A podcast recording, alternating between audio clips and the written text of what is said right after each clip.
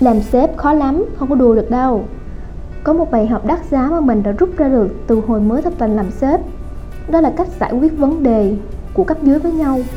Nghe thì nghĩ chuyện không có gì to tát hết Nhưng mà khi các bạn gặp phải cái trường hợp này đi Đó là nhân viên mâu thuẫn với nhau và không chịu hợp tác trong công việc. Sự xung đột này nếu mà mình không khéo léo giải quyết Thì nó sẽ ảnh hưởng đến tiến độ chung Đôi khi là mất đi cái một nhân viên giỏi đó. Mình là Nghĩa, chúng ta đã quay trở lại với series podcast phát triển sự nghiệp của Vietnam Works, website tuyển dụng số 1 tại Việt Nam. Dành riêng cho các bạn đang mong muốn đạt vị trí quản lý nhóm, quản lý team trong lộ trình sự nghiệp để trở thành sếp của mọi nhà thì bên cạnh trình độ chuyên môn còn cần đổi mới tư duy, nắm chọn kỹ năng và thành thạo công cụ nữa đấy. Chủ đề hôm nay, chúng ta sẽ cùng bàn luận về những điều cần chuẩn bị cho câu hỏi nếu ngày mai bạn lên làm sếp thì cần chuẩn bị gì? Một chủ đề khá hấp dẫn đúng không nào? Đầu tiên, bạn cần phải đổi mới tư duy. Tư duy lãnh đạo là yếu tố quan trọng quyết định đến sự nghiệp phát triển của công ty. Khi xã hội ngày càng biến chuyển, bạn không thể dùng tư duy cũ để lãnh đạo công ty giữa bối cảnh thời đại mới được. Vậy nên hãy thức thời cập nhật xu thế, đổi mới tư duy để thích nghi với thị trường và nâng tầm công ty bạn nhé. Có 3 điều bạn cần chuẩn bị để đổi mới mindset khi lên làm sếp. Một là nâng cao giá trị cốt lõi bản thân. Thay vì so sánh bản thân với các vị sếp khác, hãy tập trung phát triển và hoàn thiện chính mình. Chẳng hạn như là bạn nên thay đổi phong cách ăn mặc lịch lãm hơn, tập phong thái làm việc đĩnh đạc, chuyên nghiệp hơn hay trau dồi nâng cao năng lực chuyên môn hơn, vân vân.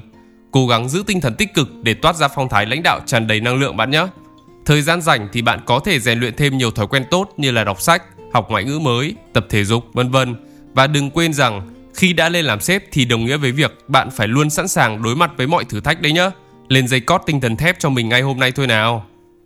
Hai là nâng cao tư duy phát triển.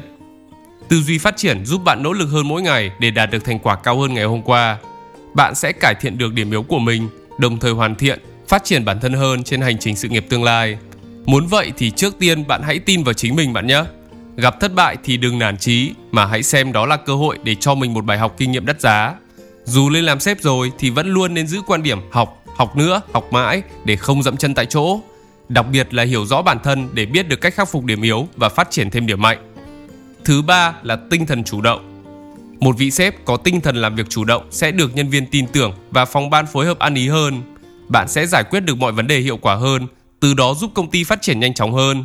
Để nâng cao tinh thần chủ động thì có thể tập dần từ việc hình thành thói quen lên kế hoạch cho mọi việc bạn nhé. Như là lên kế hoạch mở rộng thị trường cho quý sau này, lên kế hoạch tuyển thêm nhân sự cho tháng sau hoặc là lên kế hoạch họp các phòng ban cho tuần sau, vân vân. Bên cạnh đó, hãy học cách giải quyết vấn đề thay vì mãi ngồi đó lo lắng. Trước khi bắt tay hành động, bạn nhớ thu thập thông tin cần thiết để hiệu suất công việc cao hơn cũng như chủ động ứng phó với mọi tình huống phát sinh. Chúng ta vừa bàn qua điều đầu tiên cần chuẩn bị khi lên làm sếp. Đổi mới tư duy là yếu tố tiên quyết quyết định năng lực lãnh đạo của bạn. Vậy điều thứ hai cần chuẩn bị tiếp theo là gì? Đó chính là kỹ năng quản lý. Một vị sếp giỏi là một vị sếp có năng lực lãnh đạo với những kỹ năng quản lý xuất sắc, giúp nhân viên phối hợp làm việc ăn ý để đạt được hiệu quả công việc chung cao nhất.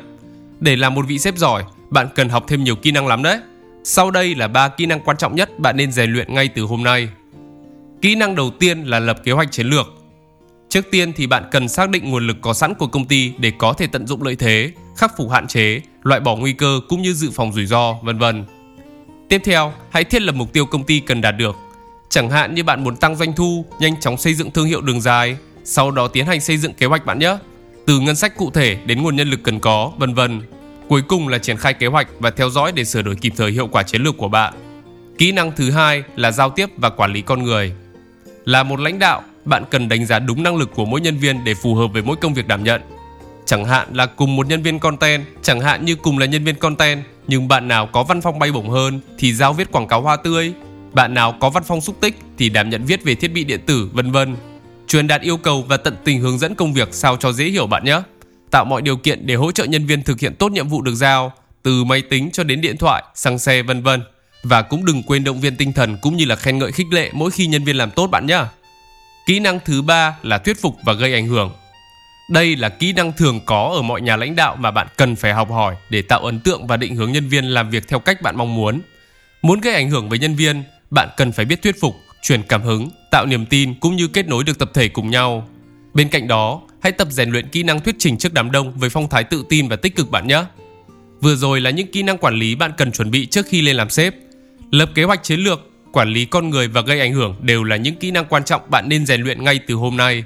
Vậy điều cuối cùng bạn cần phải chuẩn bị nếu ngày mai lên làm sếp là gì? Tối ưu và thành thạo công cụ là một điều không thể bỏ qua khi bạn làm lãnh đạo. Vận dụng linh hoạt nhiều công cụ hỗ trợ sẽ giúp bạn giải quyết công việc thông minh hơn. Chẳng hạn bạn nhờ đến các công cụ hữu ích như là Trello, Monday, Smartsheet, phần mềm CRM, vân vân để xử lý công việc tốt hơn. Hoặc là cần sự hỗ trợ từ các app tiện ích như là ChatGPT, vân vân để hoàn thành công việc nhanh hơn.